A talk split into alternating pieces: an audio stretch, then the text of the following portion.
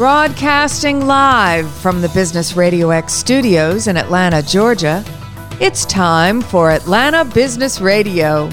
Brought to you by OnPay, Atlanta's new standard in payroll. Now, here's your host. Lee Kantor here, another episode of Atlanta Business Radio, and this is going to be a good one. But before we get started, it's important to recognize our sponsor, OnPay. Without them, we couldn't be sharing these important stories. Today on Atlanta Business Radio, we have John Letter with Proem Behavioral Health. Welcome, John. Thank you for having me, Lee. It's great to be on with you. Well, I'm so excited to learn what you're up to. Tell us about your firm. How you serving folks?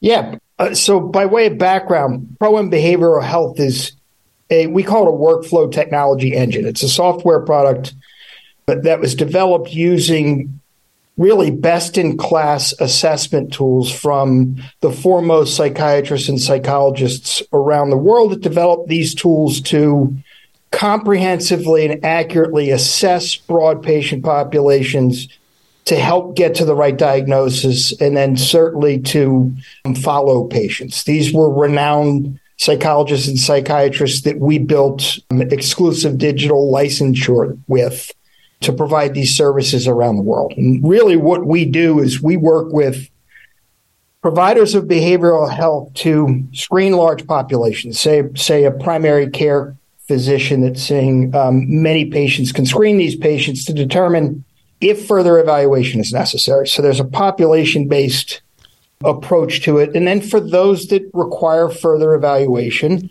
we have struct- what are called structured interviews, effectively are comprehensive interviews that are looking at a multitude of possibilities. As an example, if someone's dealing with uh, what they believe to be anxiety, these tools are designed to uncover is there something driving that anxiety? Is there a traumatic event that a person has had in their past. So it's really about triaging and comprehensively determining what the issue most likely is. And then that that gives a provider a great understanding very quickly through the use of technology. And then when they make determinations as to what's happening, it allows our, our platform allows they and their patients to sort of follow the progress of their treatment so that they have visibility and an understanding in a dashboarding manner, of reporting way, how their therapy is working for them. So that's really Proem in a nutshell. Now, for the layperson that isn't kind of on top of these issues and isn't aware of maybe even some of them, behavioral health, you mentioned psychiatry as one of the people who deal in yeah. behavioral health, but that includes also addiction, there's other things that a person that could be afflicted with a variety of ailments uh, be, fall under that umbrella of behavioral health. Can you kind of explain some of them, or what, or at least identify what some of those kind of bigger buckets are? Yeah, it's a great question. You're exactly right. We say those that are providing behavioral health services, they're providing them in different settings for different reasons. You mentioned substance use disorder clinics. It's it's some of the providers that we help, right? Typically, when and typically is in a majority of the cases when someone's suffering from a substance use disorder, as it's called, um, uncovering underlying mental illness or or behavioral health issues is very very important to treating that substance use disorder. Um, the same is true for uh, pediatric care for for children um, or primary care physicians or behavior behavioral health providers or frankly, researchers, Lee, that are um, researching and developing new drugs or um, new medical devices or behavioral health um, information. So it's a very broad spectrum with of behavioral health um, that we're helping to um, help them get it right, frankly. And I, I think the other thing to note is that it's not just psychiatrists or psychologists. Um, there are licensed clinical social workers and what we call qualified health professionals. Um, licensed clinical social workers, licensed prof- professional counselors, um, MDs, DOs, PsyDs, PhDs. So very broad range of folks that are providing behavioral health care. And this um, this also can uh, be geared to folks that have like chronic issues, right? Because staying compliant with a, a protocol or um, a, a, way of dealing with their issues, and they're not if they're not compliant, then all of a sudden that's a domino effect that can affect many things. So, in order to get them on the right path, you have to kind of know where to begin and how to kind of keep them on track, right? You're exactly right. Um, I read. I was reading yesterday something from I believe is the American College of Physicians that talked about treating uh, diabetics, and one of the one of the protocols that you follow in treating a diabetic is to um, look for um, underlying mental illness, co-occurring things, comorbid things that are happening to that patient, so that you can properly address those in the procurement of better care for the diabetes. So you're exactly right. So, um, how did this uh, come about? Like, what, what's your backstory?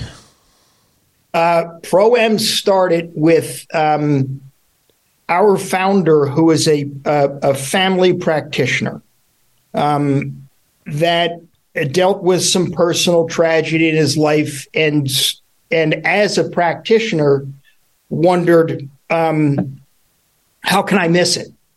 Uh, you know, I'm a doctor. I'm supposed to see these things. So he started researching how do we get the right tools in the hands of the people that are the front line at the time family physicians primary care physicians and how do we assess broad populations? And he kept finding his way into the clinical and academic research world where all of these this great thinking and these tools were designed to um, include or exclude someone from a depression drug study for instance. You don't want a person in a depression drug trial that has underlying bipolar 2 disorder because that the efficacy of that depression drug um, will not meet the FDA standard. So it's he found himself there and then realized through these licensing agreements, hey, you know, we can take error out, we can take bias out by building these into modern technology interfaces that do a lot of the the legwork, the algorithmic work that sits behind a lot of these complex tools. So that's really how Proem came about. Now, um, so how does it work? Like, give me an example. Say that I have one of these disorders or an addiction. How does the the software help my um, uh, the person that's taking care of me? Number one, make sure they got they got me on the right path. Number two, keep me on that path. Like like how does it kind of watch my back and protect me from myself some of the times. Yeah, um, that's the what we call outcomes measures and and dashboarding. So the ability to look at a a person once they've been diagnosed and a treatment plan has been acted. Now you're talking about what you're saying, like how do I stay on the rails, if you will. Um, we we have these tools that are designed that automatically follow the patient um, through by assessing them on a continuous basis to ensure across multiple um, pieces from from managing symptoms. So if you're treating a person for depression, there are symptoms that you're treating, right? So we have the ability to look at Lee what you know once a week between therapy sessions and ask him how he's doing with, with those symptoms. In addition, um, we look at what in, in the behavioral health world is a very critical thing to ensuring successful treatment. It's therapeutic alliance. So, um, am I getting along with my doctor and vice versa? Are we getting each other?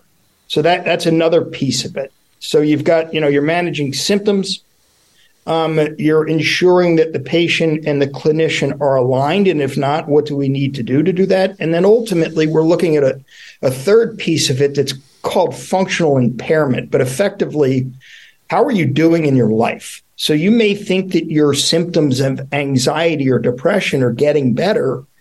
But if you've also told us that you've missed work for the last five days, the clinician wants to have that conversation. So it's really a um, comprehensive look into how am I doing through my treatment and how quickly in real time through technology can we make adjustment adjustments as a patient and a provider together to help you get where you need to go. Now, are these kind of um, interactions done using technology, or is it a human to human interaction where someone is calling or someone is emailing or there there's some kind of yep. a human, you know, checking in because I would imagine with today's technology and all of the, you know, watch devices you have, you can glean a lot of information that maybe the person's telling you one thing, but their, you know, resting heart rate is telling you something else. Um, you are exactly right. And, you know, if we were to have a conversation about where it's going, um, that is certainly a significant part of what's in, in our near future and things that we're investigating. One of the things that we try and make sure um, as it relates to what we what you're calling passive data collection um, is the accuracy of it, the clinical efficacy of it, and then the patient acceptance of it. Um, but in terms of how it's delivered, there are multiple ways that it's delivered. It is all delivered through technology. Um, there are there are uh, patient um, responses, so a patient can self-report um, through the through the technology platform back to their clinician in real time in between visits. There are times that um, when you're in a visit that, that a clinician may be performing um, this on your behalf or asking you questions, if you will, all of which is done within the platform to provide real time results. Um, and then there are confederates that can, you know, provide these things on a clinician's behalf, um, a, a, nurse practitioner, someone else that you know is interacting with the patient prior to. But it's it's all delivered through technology. Um, but you're hitting on what the future is. How do we use passive uh, technology to ensure heart rate's a great thing that you'd mentioned, heart rate variability. You may be saying one thing, but your heart rate variability is telling us another. So there's a there's a lot of really cool things to help this world um, that we that are certainly on our roadmap. Now, are the interactions as simple as like they could receive a text that says, "How are you feeling right now"? Yes, it can be as simple as that. What we use primarily are, are um, these evidence based what what are called monitors and and functional impairment tools that are that are simple questionnaires um, that people respond. You know, treating mental illness, there isn't an X-ray machine or an MRI. It's it's very complex. So how people respond is very important, but it's you know it's how a clinician reacts to that response based on their experience with the patient and their experience in general. That's really important um, context in treatment. And um, how are the patients uh, responding to this? Is this something that they're open to, or is this just another thing they got to do, and then you know they're saying whatever they got to say to to be done with it? Yeah, uh, acceptance is. Uh, you know, I've been in healthcare now for about ten years, and what's really interesting about behavioral health is is because of a lot of the frustration that has existed um, and you know patients that are ping ponged around when when they find what's working for them and their clinician we find that they're very engaged. Allowing a patient to be part of their treatment to visualize to see the differences over time so that it's not a black box it's not something that ha- i don't go li- as one psychologist said to me recently um, you, patients don't just come in and lie on the couch and we we stand there with our our arms folded and take notes. Um, there's a lot more to it. So we have found that involving the patient in showing them this is working for you um, has really created great engagement with them. And then, uh, are there or what are they the safeguards to just prevent a person from just telling you what you want to hear? Yeah, we're we're, we're providing support. Um, it's always up to the the clinician, the expert, to ultimately determine um, the truthfulness. Whether whether someone's just trying to get you off. That's why we're looking at it in a, in a multidimensional way. You may be saying one thing here, um, but doing another elsewhere. So these these tools are built with those um, kind of checks and balances are kind of those things in mind. Yeah, yeah, that's that's. Uh, we could talk for hours about this, but um, yeah, and and I will tell you that yeah, to the extent the to the extent that um, passive data that's collected can be beneficial and it's efficacious. Um, I think there's a huge opportunity in treating in, in the world of treating behavioral health issues. Well, I think it's fascinating just the just kind of the category of behavioral health is fascinating to me. And then now you layer on technology um, to help in that area. I think there's a lot of possibilities. What has kind of been the experience of probably a lot of folks that are in the behavioral health side of the the room? You know, embracing technology and embracing all these tools and uh, has that been a smooth transition to like because you're really a tech firm you know, and you're delivering this service right. to this space that there's a lot of folks in there that may not be as, you know, kind of have that tech startup early adopter mentality that a lot of tech folks have. Yeah, I, I, you know, I would. We look at these things every day. Sort of, who is the ideal customer? Um, I, I would tell you there are those, and you're always going to have naysayers. There are people that you know um, no, it's been done a different way for a long time, and they don't want to be the first one in the pool. And that's it. So you know, if you look at the adoption curve in the in the classic sense, those are sort of would be the laggards. Um, I, I, will tell you that that uh, we find ourselves with those that are more tech savvy. Um, uh, you know, it's more natural to them. But what we find more broadly is people that are that um, providers that are really focused on having more data at their fingertips and making their practice more efficient because you and I both know there's less and less time. There's there's tons of pressures on providers to get it right and quickly to move on. So we've had pretty good acceptance rates as it relates to helping them um, get to the right answers more quickly and efficiently. So so technology obviously does that. Um, but I, I would be I would be fooling us both if I were to tell you that there aren't laggers that exist in in every domain of, of business, particularly when you're dealing with technology.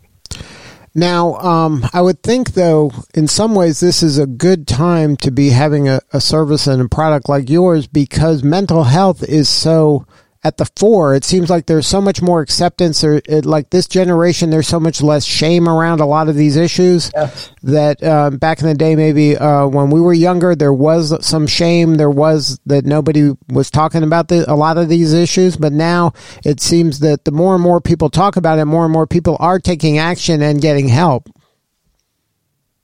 Yeah. It, it is happening. And, you know, I think there's a natural evolution for anything um, I think a lot of healthcare is is still to an extent stigmatized. As as I've said to people many times, you know, people don't stand around the water cooler if there were one and and say that there I'm aging myself.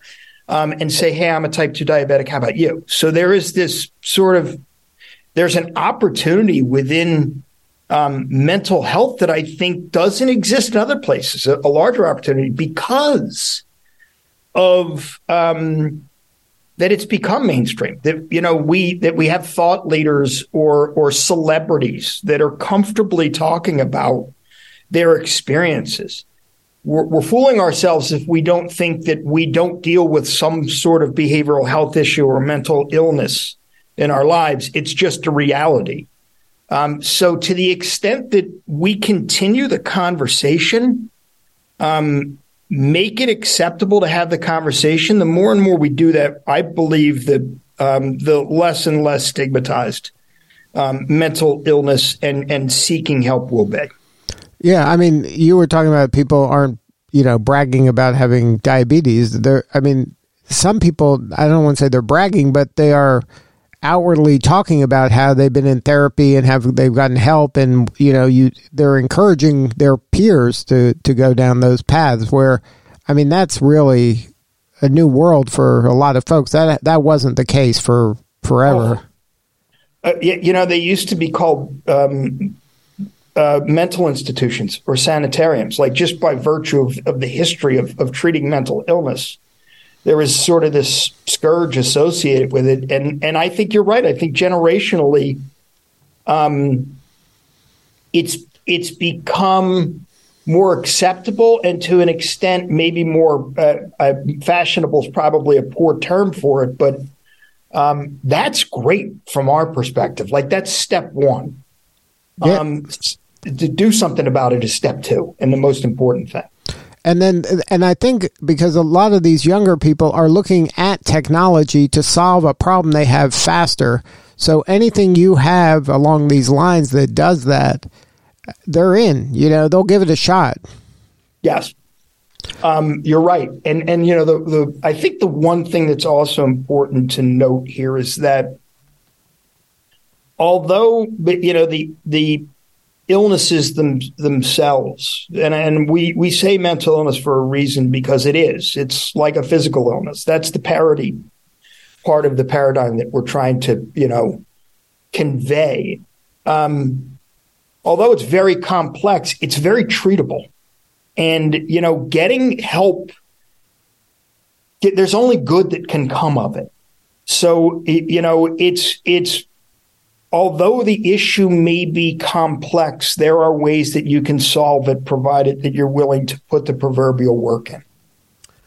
So, what do you need more of? How can we help you? Are you, do you need more talent? You need more technologists? You need more clients? Uh, what do you need? Yeah, you always you always need more of all the above. Um, clients, I think we appreciate the sort of getting the word out. This ability to provide thought leadership to a marketplace um, from our perspective, you know, to the extent that you, we can have conversations with your with your listeners um, that are dealing with these issues, um, hospital systems dealing with overwrought emergency departments because people don't have a place to turn.